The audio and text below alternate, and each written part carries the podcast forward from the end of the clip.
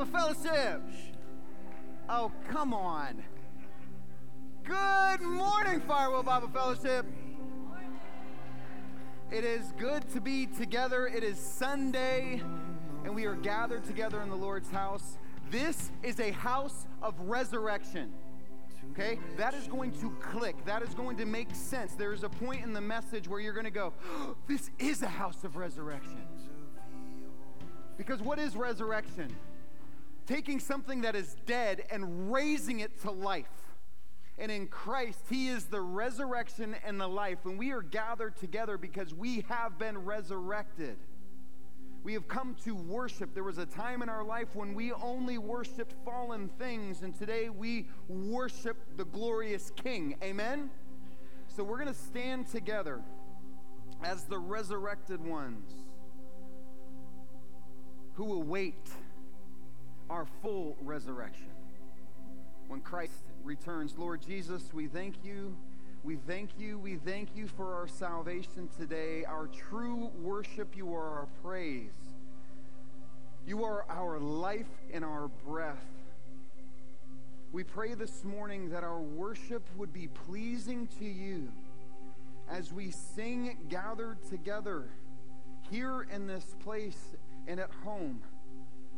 We gather together in spirit and truth, that when we even are apart, we are together in our praise and our worship, the true church all over the earth, worshiping you, honoring you, glorifying you.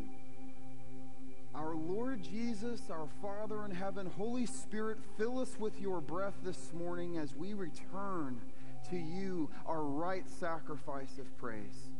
We pray, Jesus, that you would raise us continually to new life. That, Lord, when we find ourselves getting deeper and deeper in the pit, we cry out and we are saved. Please bring your salvation to this place. Save us fresh and anew this morning. We are your resurrected ones gathered in your house of resurrection. You be glorified above all. We pray this in your name, Jesus. Amen. Let's stand and sing together. So, good morning, Firewheel. Before we begin, I would like to thank Brody Barnes, who has been playing with us this summer. Um, he came back up on the platform with us this summer, and we've been so blessed to have him. Um, he graduated high school from Rowlett High School this past year, and he's off to college. So we wish you the best. We'll miss you. And whenever you're home on break, please come play with us because it's obvious this boy has music and worship in his heart, and that's what he lives for. So, uh, again, we're so blessed to have him. So, thank you, Brody.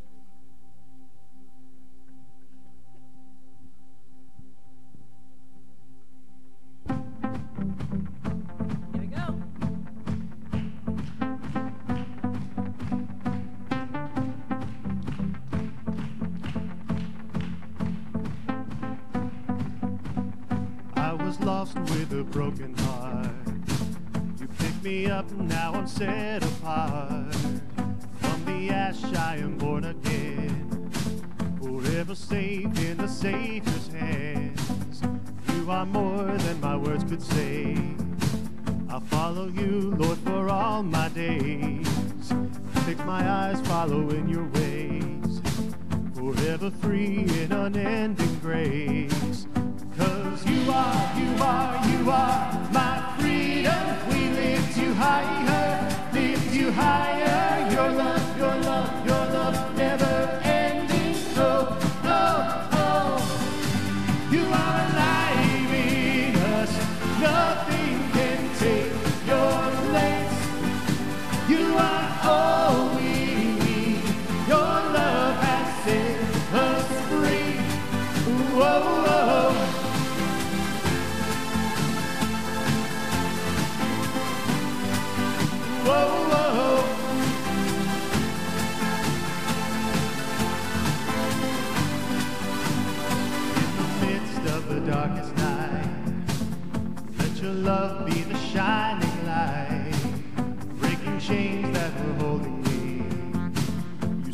sent your son down and set me free. Everything of this world will fade. I'm pressing on till I see your face. I will live that your will be done. And I won't stop till your kingdom come. Cause you are, you are, you are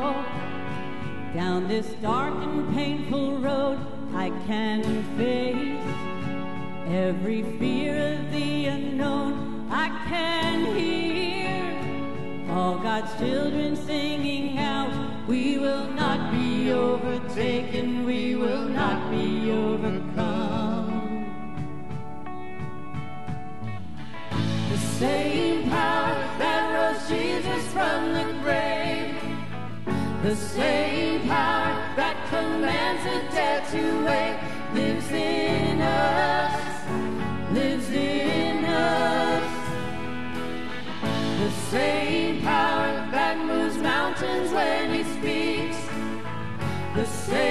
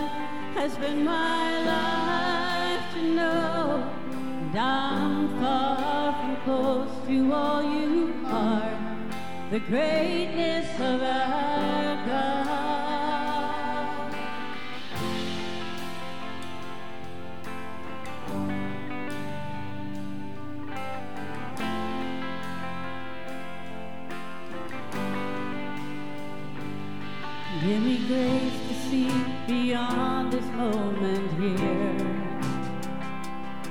to believe that there is nothing left to fear and that you alone are high above it all. You, might God, a greater still, and no sky contains no doubt restrained.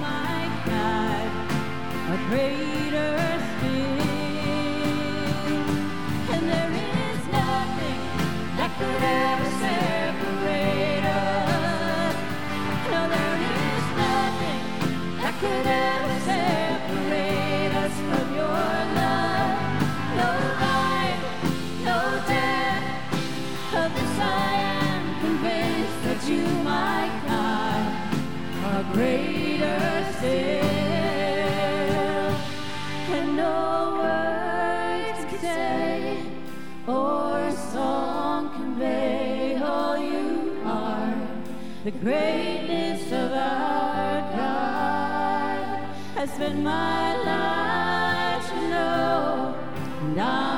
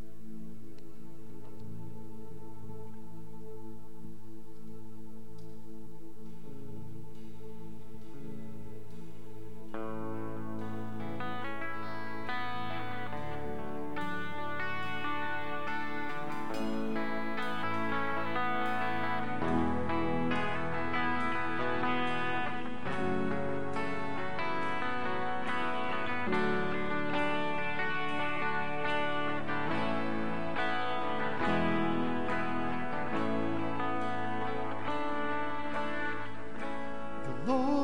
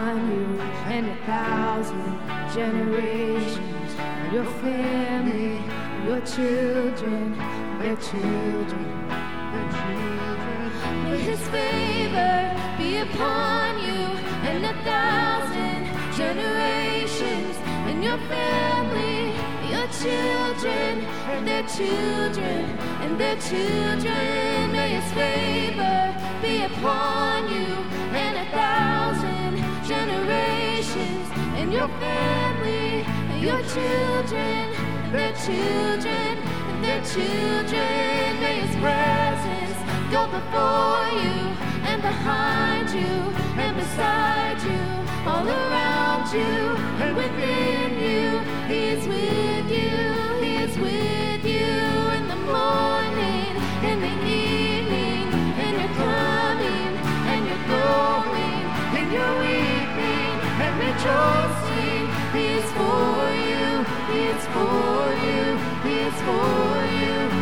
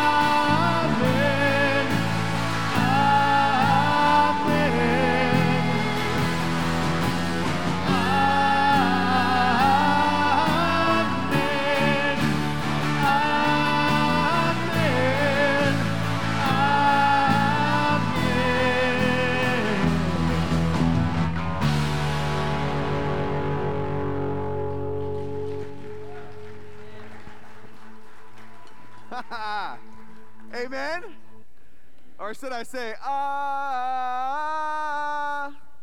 Amen? Nice. All right, let's open our Bibles. Everybody say word. Hey, good participation. Y'all get a star. Um, we're turning to Mark chapter 5. And as we do, as we turn to Mark chapter 5, and as we continue our three part study, uh, Desperations of Faith, I want to give you a few announcements, uh, and I'll kind of rattle through these rather rapidly. Sunday morning gatherings, they're meeting at 9 a.m. If you're in a Sunday morning gathering, you knew that already.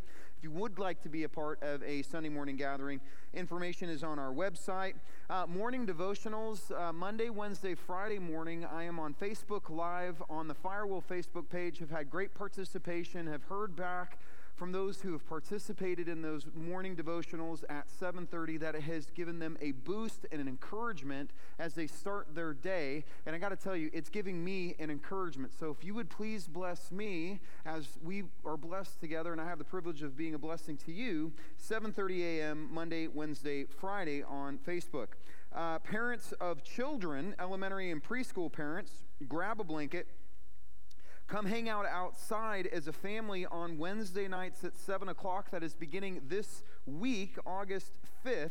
We have kid friendly Bible time and activities. And here's what's great, parents we are going to empower you to disciple your kids.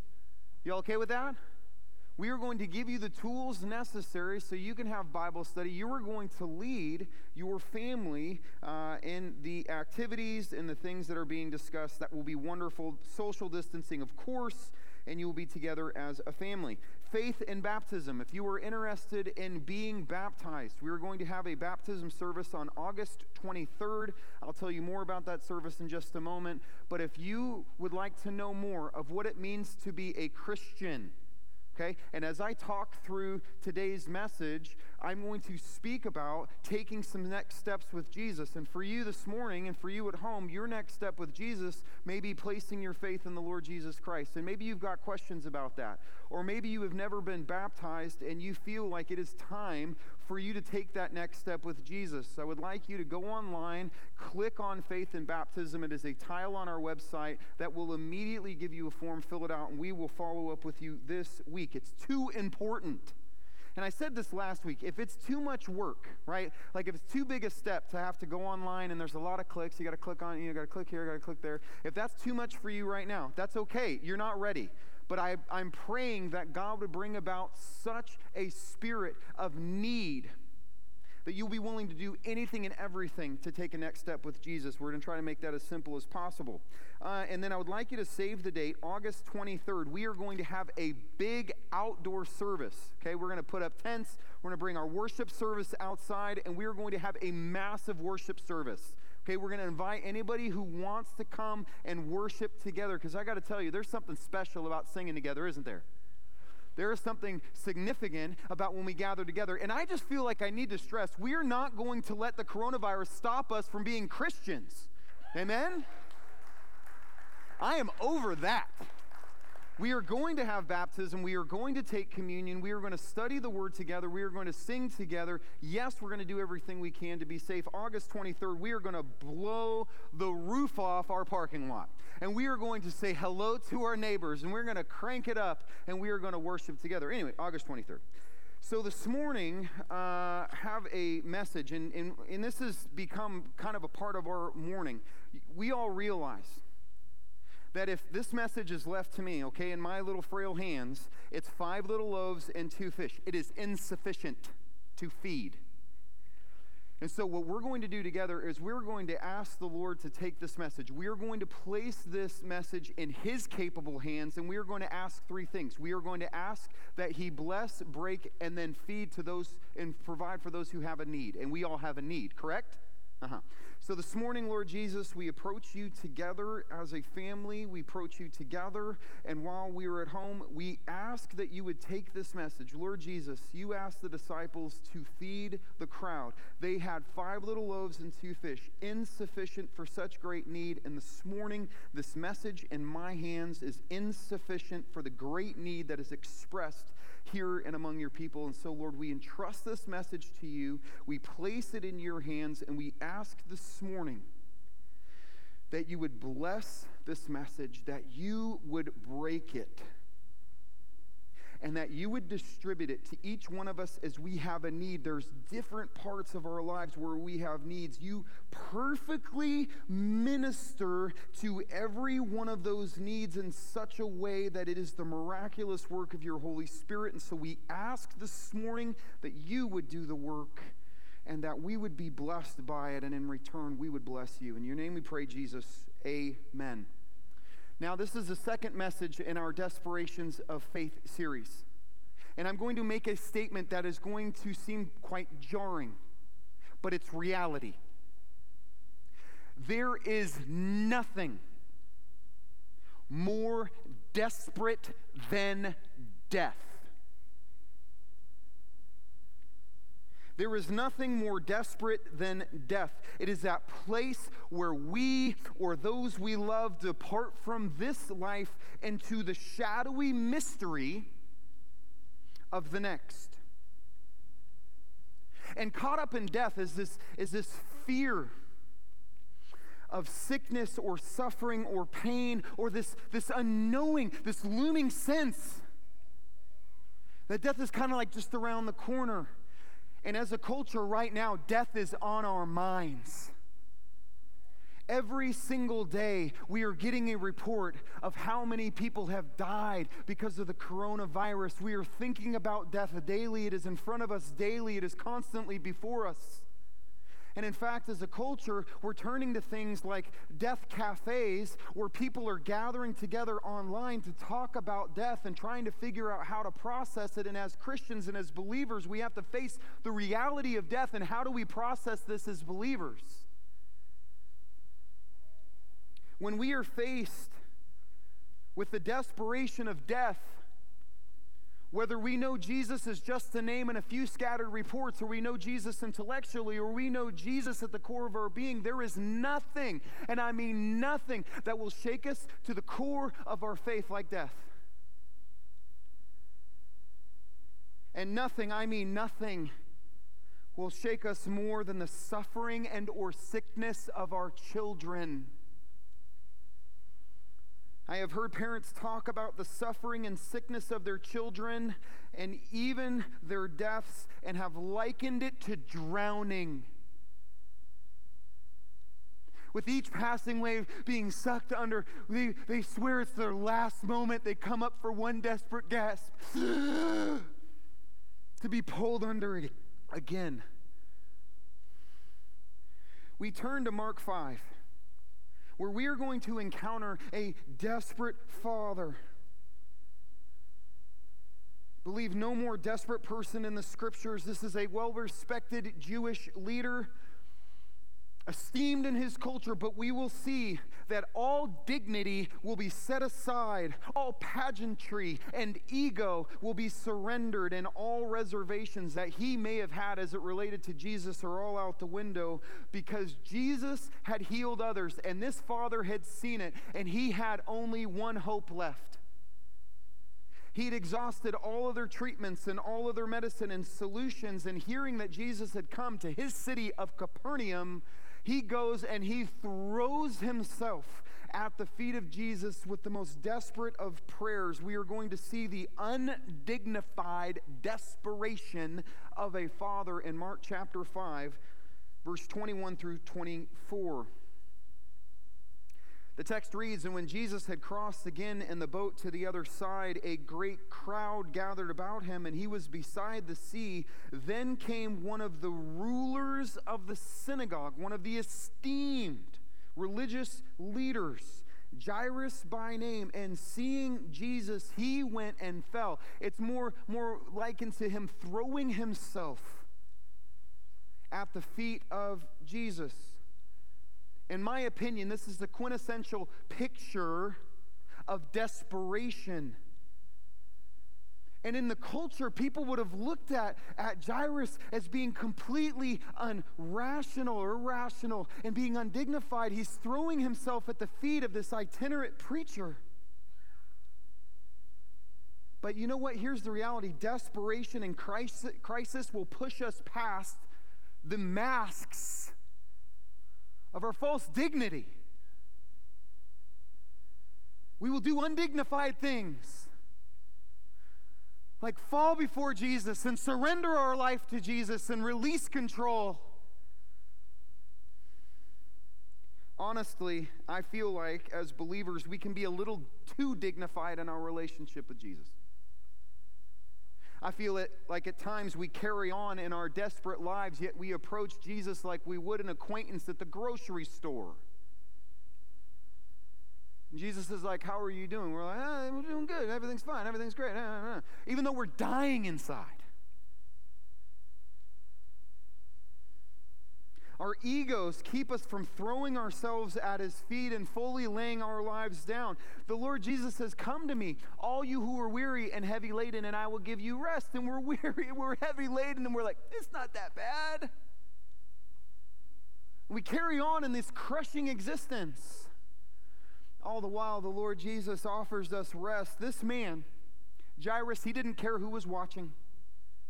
He didn't care what was looking on or what they thought or how they perceived him going forward. This man was utterly desperate for at this moment Jesus was his only hope. And I wish we could, I pray that we can wrap our minds around this reality. And I hope this sinks in for just a second. Jesus is our only hope. Every other thing, every other person, every other outcome that we place our hope in is going to fill us. And I pray that the Lord Jesus will continually lead us to places to realize that He is our only hope. Because we get spiritually blinded to that all the time. Verse 23 and he throws himself at Jesus' feet and he pleads and he implores and he's earnestly, desperately praying and in my opinion, this statement that he is about to make, it literally drips with desperation. It is one of the most desperate statements in the scriptures. My little daughter, my little girl is at the point of death.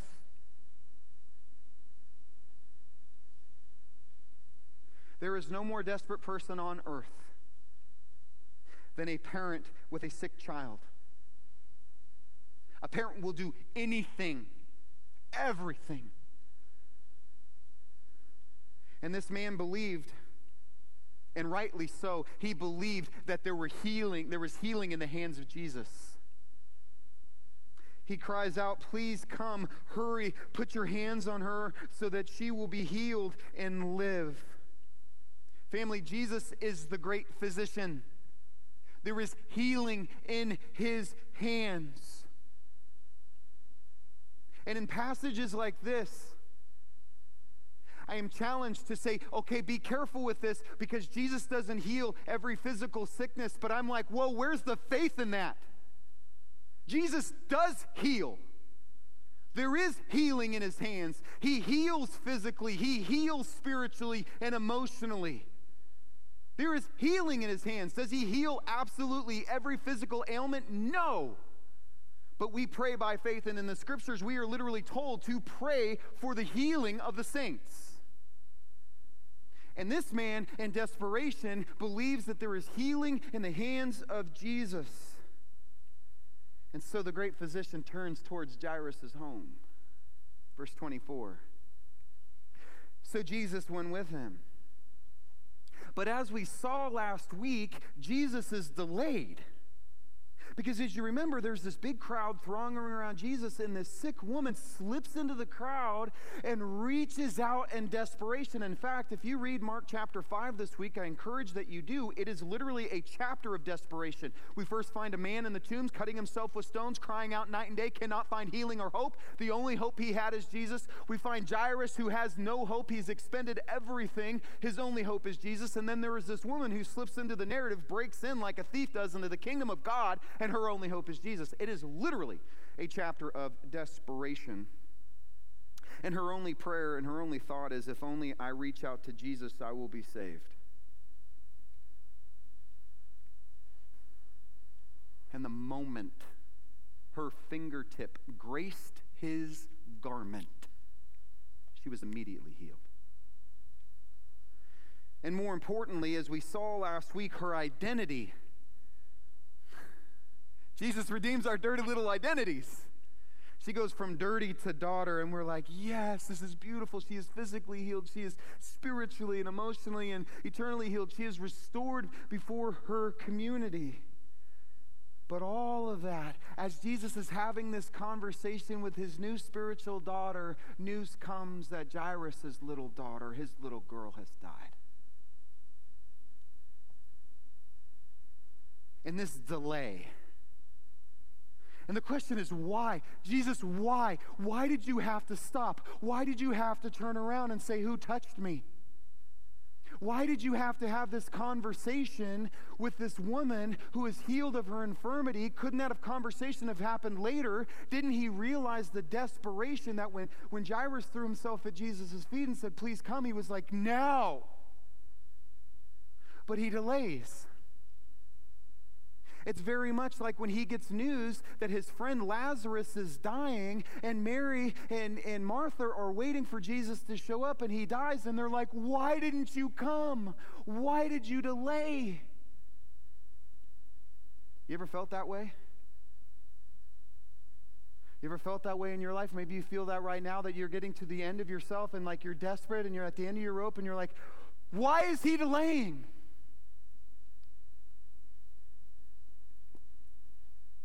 Because we are led and being led into greater faith. Jesus calls the man to faith and not fear. Verse 35 while he was still speaking, that is Jesus, while he's still speaking to the woman who was healed, there came from the ruler's house some who said to, them, said to him, Listen to how blunt this is, your daughter's dead.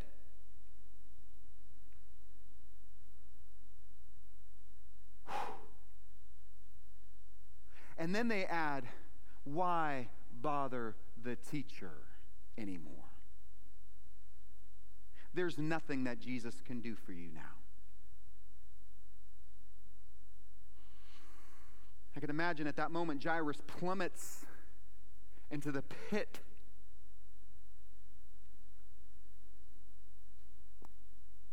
Why trouble the teacher? That, that statement as it rattles around in my mind, it just is cynicism and doubt and criticism in those words. They are fear words. Jesus cannot help you. Today, family, we are being bombarded with words and reports and messages, messages of fear. The messengers of fear are spreading their toxic gospel daily. Family, the great and global pandemic right now, it is not coronavirus. The great pandemic is the pandemic of fear. It is affecting and infecting the hearts and minds of the faithful. And this is what's this is what's so crazy. Fear and its messengers are everywhere. Believer, you who have trusted your life to Jesus, or you who are like considering trusting your life to Jesus, I want you to hear something right now. And you please do not miss this. Please listen. Our hope is not in our economy. Our hope is not to be found in politics or in a vaccine or that somehow every physical ailment we have will be healed. Check this out. As far as the economy, we store up treasure in heaven. As far as politics, we are citizens of the kingdom under the theocratic rule of God. When it comes to a vaccine, we trust ourselves to the gospel of Jesus Christ and we are vaccinated against the toxin of sin and death. And when it comes to our physical ailments and the suffering and the sickness in Christ, we are told that in eternity, those things are called former things that pass away, that in comparison to the glory of Christ, we will call them light and momentary. When the world and its messengers preach their gospel of fear, attempting to lead us to believe that there is nothing that Jesus can do for us now, we all the more need to stand firm in our faith recognizing, family, that the messengers of fear are only the messengers of the evil one.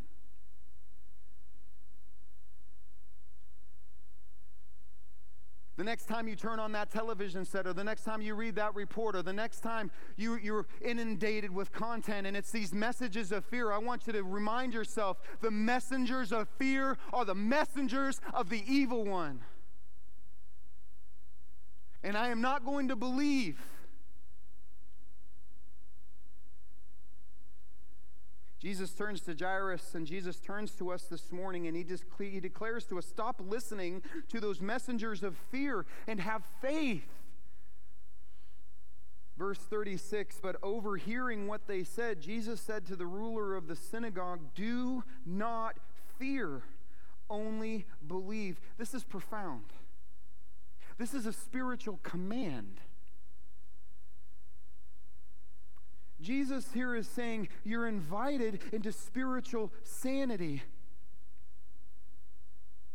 That in Christ we do not have to fear. And the question we have to ask is like, why is fear such a big deal? Because we fear. We're scared. We got a lot of things we're, fe- we're fearful about, right? Why shouldn't we fear? I'm going to give you a few reasons of why you shouldn't fear. You can go ahead and write these down. One, fear is a liar. Fear is a liar. It convinces us to believe things that are not true. Oh, he's forsaken me. He's taken me this far to drop me. I will never see the goodness of the Lord in the land of the living. Fear is a liar. Fear is also a thief.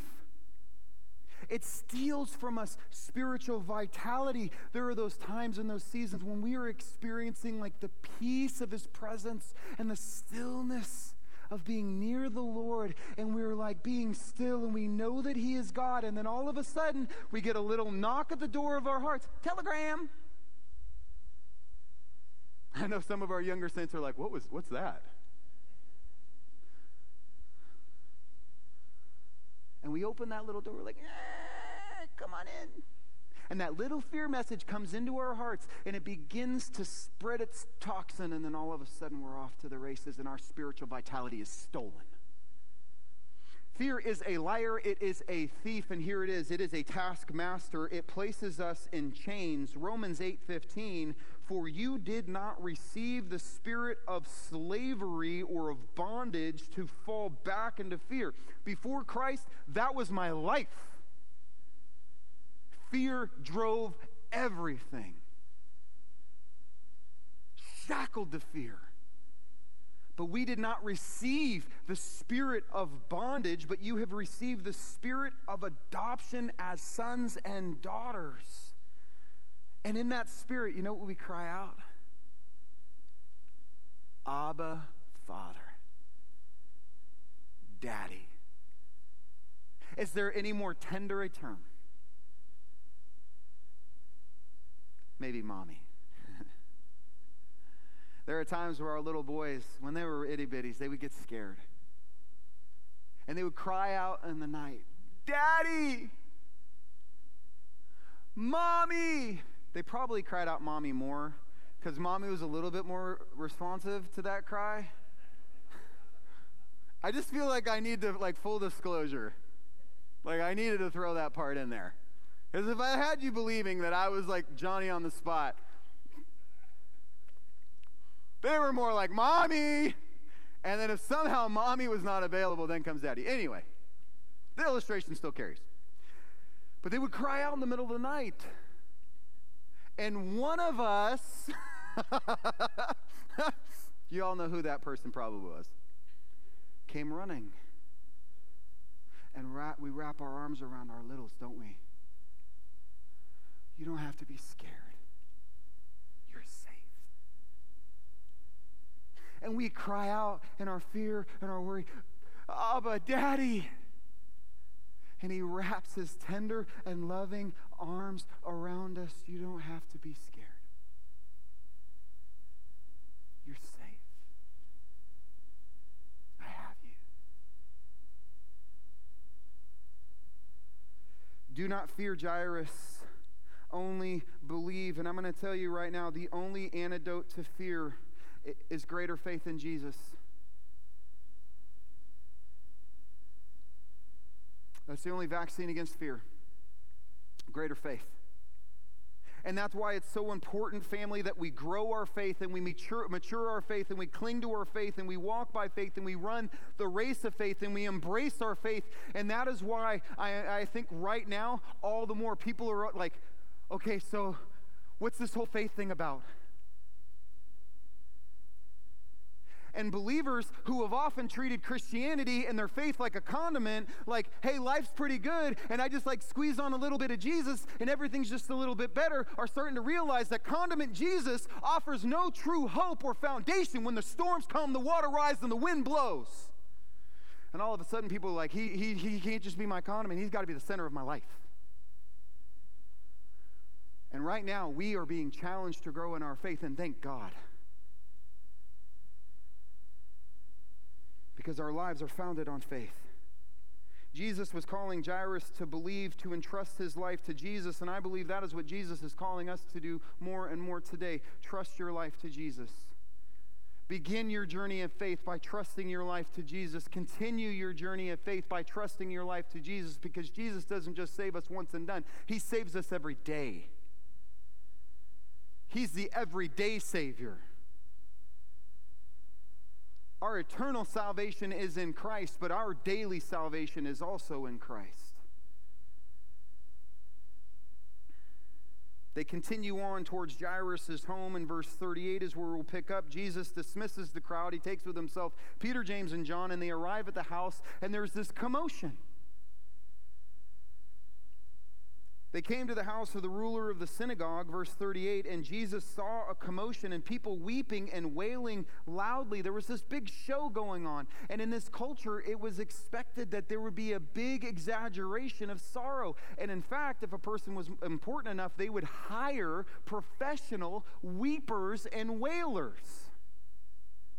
Tell me that's not weird. What do you do for a living? I'm a professional weeper. I'm really good. wow, you are really good at that. Can you wail? I can wail. Yeah, I wail too. And there were there were these professional people that would travel around and make a big old show of it. But at this at this point in time, Jesus has one really honest and direct question: Why in the world are you weeping and wailing for someone I am about to raise from the dead? Why in the world are we weeping and wailing for those Jesus is going to raise from the dead? Verse 39 And when he entered, he said to them, Why are you making a commotion and weeping? The child is not dead, but sleeping. That is laughable.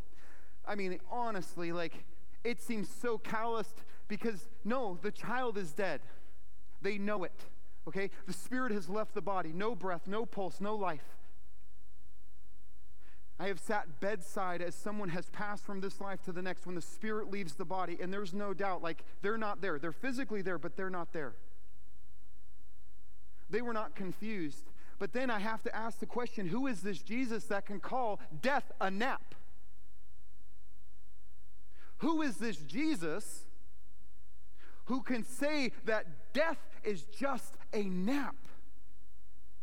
Well, as we read in John chapter 11, verse 25, Jesus declares, I am the resurrection and the life. I am the one who has risen, and I am the one who raises. He goes on to say, Whoever believes in me, though he die, yet shall he what? So shall he what? You will what? Though you die, you will what? Let that truth permeate the spiritual heart. And everyone who lives and believes in me shall never what? Say this I shall never die. I shall never die. And then I'm going to go, well, yes, you will. Ah. The reality is 100% of us will physically die. Unless the Lord returns and we are resurrected to newness of life, his return could be at any single moment. So be ready, hand to the plow, don't look back. But if that doesn't come between now and our death day, you know what? Here's the reality. We will physically die, but we will rise to eternal life. And in that, we will never die. Yes, physical Dave, uh, death happens. Physical Dave, I'm sorry, Dave, whoever you are. But you got thrown into this. Physical Daves happen. What I meant to say was physical death. But Dave, you might have been sleeping. That might have been a spiritual thing. Morning, Dave. Well, here's the reality death is just a nap, and the grave is temporary parking for the believer. And so here's something, I'm going to say something that's going to seem a little calloused at first, but it's rooted in the gospel. I understand that memorials are sad and sorrowful. But you know what? Far too many Christians weep and wail and carry on at memorials. For a person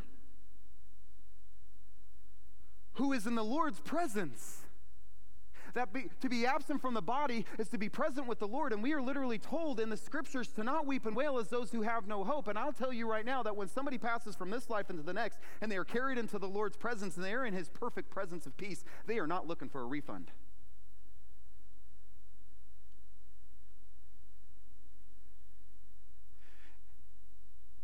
The truly sorrowful memorial and I've pastored over them, is the memorial for a person to which the family isn't sure. I have seen families cling to bookmarks found in boxes at the back of closets with John 3:16 on it and that's all they have is their shred of hope. For the unbeliever death is it's death. It's eternal death. That is utterly sorrowful, but for the believer, death is just a nap. Can I just I just want to I just want to say to you parents, grandparents, family, friends, brothers, sisters, whoever you are, please please leave no doubt. Please prioritize and live your life for Christ so that when your family is planning your memorial service, they don't just pull out of their pocket a bookmark and put it on my desk.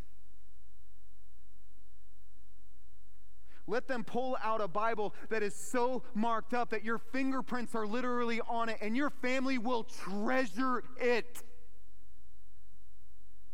It'll be the great heirloom that is passed down. They're not going to sit there and fight over the bank account because they're going to have your Bible. And it's going to mean everything to them. To be able to sit and say, as for me and my house, we will serve the Lord and we will honor the Lord. And we have spiritual children. We've watched God save our kids and our grandkids. The miracle of those who truly live for Christ. Leave your family, no doubt. But then the people, we turn back to Mark 5:40. Jesus said she's not dead but sleeping. They laugh at him. Why did they laugh at Jesus? Because they don't have spiritual eyes to see or spiritual ears to hear or to recognize who's actually in their presence. Jesus had had enough shenanigans. He drives them out like he did the changers at the temple. Because in the temple, there was no room for changers because that was supposed to be a house of prayer. And you know what? This house that eh, Jesus is entering into, Jairus' house, it is not to be a house of hopeless death because it is about to be the house of resurrection. That when Jesus enters into a life, it is now the house of resurrection. You are the temple of the living God. You will be raised eternal. He put them all outside, and he took the child's father and mother and those who were with him and went in to where the child was. And here's the beauty Jesus raises the dead, and here's our hope. Mark chapter 5, verse 41 Taking her by the hand, he said to her in Aramaic, Talitha cumi, which means, Little girl, I say to you, arise. He takes her by the hand, he commands her to life, and immediately, that moment, she is raised up and got up and began walking around. And the text says, for she was 12 years of age. That's an interesting note. The woman who was healed of her infirmity, how long did she suffer for? 12 years. Every single year, this girl was alive. And this girl at 12 years old is raised to new life. And they were immediately overcome with amazement. Why? Because resurrection is amazing. Jesus takes her by the hand and commands her to wake from sleep. And at that moment, her spirit returned and united with her body, and she took her full breath. This is a physical picture of the reality of what awaits us. That though we physically die, our spirit goes to be with the Lord. But there is a moment when Christ will raise our eternal body, and our spirit will be brought together with our eternal body, and we will be raised.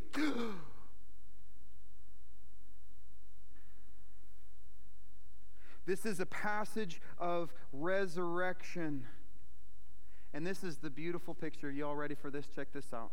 This little girl is raised to life. She is resurrected. That when Jesus said, Arise, he, we could also translate that resurrect. And she is risen and she's reunited with her mom and her dad. Some of us our hearts are more and more in heaven because more and more of the people we love are there.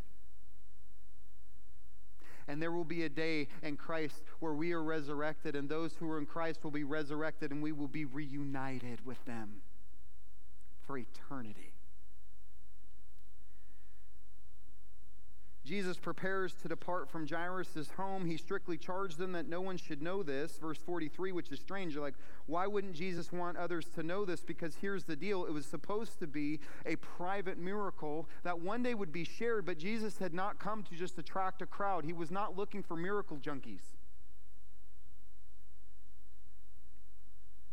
He came to heal of our eternal disease, and that was going to come when he died on the cross and was raised from the dead. If Jesus just came to heal our physical infirmities, y'all, we are eternally hopeless. He came to heal of us of us of our eternal disease. And through faith, one day we will die, but we ourselves will be raised. And I love how this ends because at the end of verse 43, Jesus goes and, and tells them to give her something to eat. Isn't that a weird note? Apparently, getting raised from the dead makes us hungry which is why I believe that when Jesus resurrects us, he immediately invites us to the marriage supper of the Lamb, where he puts out a spread where we will eat and drink and we will celebrate in the Lord's presence dressed in the white robes of righteousness. Amen? Let this be our true hope some next steps. And I, I, intentionally call these next steps because we do. We need to walk out our faith. We need to take steps of faith. We cannot just sit on the sidelines of faith and expect divine power to work in our life. True faith, evidenced by action, activates divine power. So here are some next steps I would like to encourage you in this week. Get a little undignified this week. I love this. We're a little too prim and proper around Jesus, aren't we? How are you doing? Oh, I'm, I'm doing fine. I'm pretty good. I'm doing great. Even though we are spiritually struggling, he's like, Come to me, all you who are weary and heavy laden. And we're like, It's not that bad. Get a little undignified, fall at his feet, start each day on your knees, like, Lord Jesus, save me. Save me from myself today. Save me from sin. Please show me who I can love today, how I can live out faith. Lead me through today, Lord. I surrender my life to you. First thing, like get out of bed, like army roll onto your knees, and like first thing. That was the worst army roll ever. But it carries the point. It's a physical posture of utter dependence. Ask for help. I surrender to you because prim and proper, they have no place in the Christian's life. It is a, it is a, it is a walk of desperation. It is a, a daily, minute by minute act of desperation and of surrender. I love the worship of David. There was a time where the, the, the tabernacle or the, or the ark was being brought into Jerusalem, and David danced before the Lord, and he, he, was, he was hands raised and heart abandoned in worship. And, and a person came and said, Oh, how undignified for a king. How shameful. And David said, I will become more undignified than this. And so this week, I want to encourage us pray like Elijah, dance like David, worship and sing like the angelic host around the throne, preach like Paul and Peter, study like the Bereans, sit at his feet like Mary, and serve like the Master. Amen? Mm-hmm. Secondly, do not fear this week. Only believe, faith, not fear. I want that to be your mantra going through this week. Faith, not fear, faith, not fear, faith, not fear, faith, not fear, faith, not fear, faith, not in myself, faith, not fear, faith in Christ, not fear. We are being bombarded by fear and, and messages, messages and messengers of fear. Y'all, if we're spending more time focused on our economy as a country and we're forgetting about the eternal economy, something has gone spiritually wrong if we are focusing on politics and we have somehow spiritually convinced ourselves that our hope is Donald Trump or our hope is Biden, something has gone spiritually and terribly wrong. If we have gotten to the place that where our only hope is that somehow there's going to be a physical vaccine for the coronavirus, we have forgotten that this sickness may be set aside, but guess what? There's another one quickly on its heels. Because we live in a fallen world and there is sickness and there is death. If our only hope is in the things of this world, our hope will disappoint us. Our true hope is Jesus, and the more that we grow in our faith in Jesus, the more that our faith will grow and fear will flee when the world and its messengers preach their gospel of fear, attempting to lead us to believe that there is nothing that Jesus can do for you now. And I assure you, the messengers of fear are the messengers of the evil one, and they want to convince you that there is nothing that Jesus can do for you now. We all the more need to stand firm in our faith. And so I want to say this right now. We need to be inundating ourselves with faith messages, with messengers of faith, passages of faith, prayers of faith to grow more and more in our faith with Christ. To take those next steps, to place your faith in the Lord Jesus Christ. Today's the day. What are you waiting for? To say on August 23rd, you know what? I'm going to be baptized. I'm going to take that next step. You know what? I'm going to wake up and at 7:30 in the morning on Monday, Wednesday, Friday, I'm going to go to Facebook because I'm already on Facebook, right? Scroll, scroll, scroll, scroll, scroll. Tell me that isn't a place of messages of fear and insanity and spiritual sickness and puppies. Don't forget the puppies, Pastor Chris. But then we can turn to our Facebook page and we can see messages of hope and of faith. And you know what? You're going to encourage me, and I'll encourage you, and we'll be encouraged together. Inundate yourself with faith this week. Open your scriptures, grow in your walk.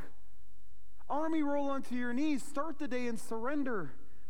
Family, grow our, we need to grow our faith and mature our faith and cling to our faith and walk by faith and run the race of faith and embrace our faith as if it is the greatest thing we possess. Because, family, it's the greatest thing we possess. Throughout Mark chapter 5, people were desperate. And they were aware that their only hope is Jesus. And my prayer is this week we come to fully grasp that our only hope is Jesus. And then finally, when Jesus takes us up by the hand, that's our true hope, isn't it? There's going to be a day.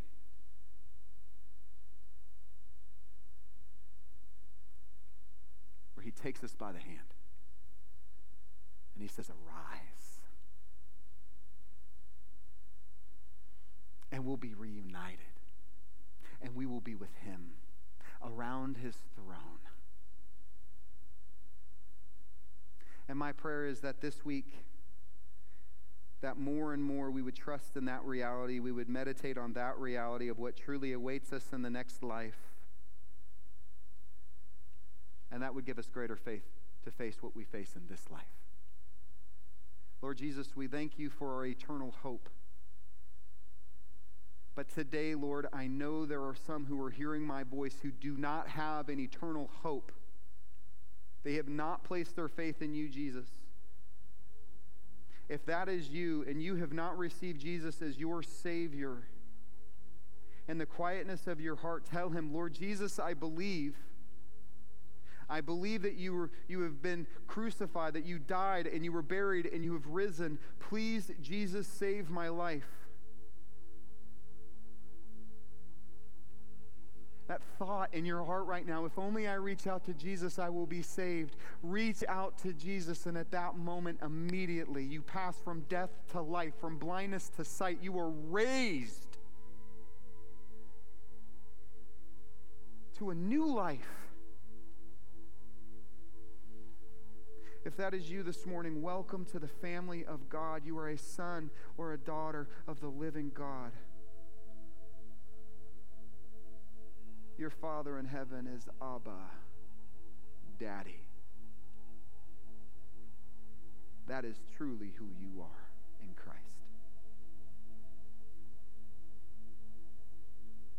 For us as believers now together, Lord Jesus, compel us, push us, encourage us, champion through others our faith, that we could cheer others on and we could be cheered on, that our faith can grow. And we pray that as those messages of fear and those messengers of fear come, that we would put them in that right category as being something of the evil one, and we would turn to you in greater faith, that we would find our faith and our strength in you, that we would build our life on you, Lord Jesus, that even when the rains fall and the floods come and the winds blow, our lives would be established and founded on the rock that is you, Jesus as we step out into this week, I pray that we would step out in faith, that our feet would be firmly planted in your word.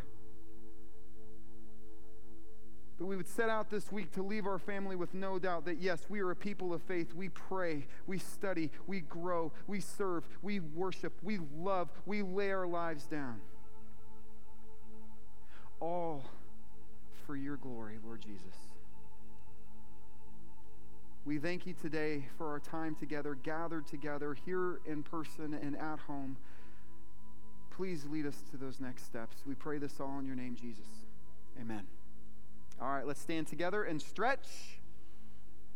Give God, let's give the Lord a wave offering. For it's time. Go into the world in peace. Have courage. Hold on to what is good surrender your life, honor all men, strengthen the faint hearted, support the weak, help the suffering, and share the gospel. Love and serve the Lord in the power of the Holy Spirit. And may the grace of our Lord Jesus Christ be with you all. Till we meet again, same time, same place next week. And do not forget, family, you are loved. Now let's carry that love outside these doors. Amen. You at home, carry that love to the rest of the world. Have a great week. うん。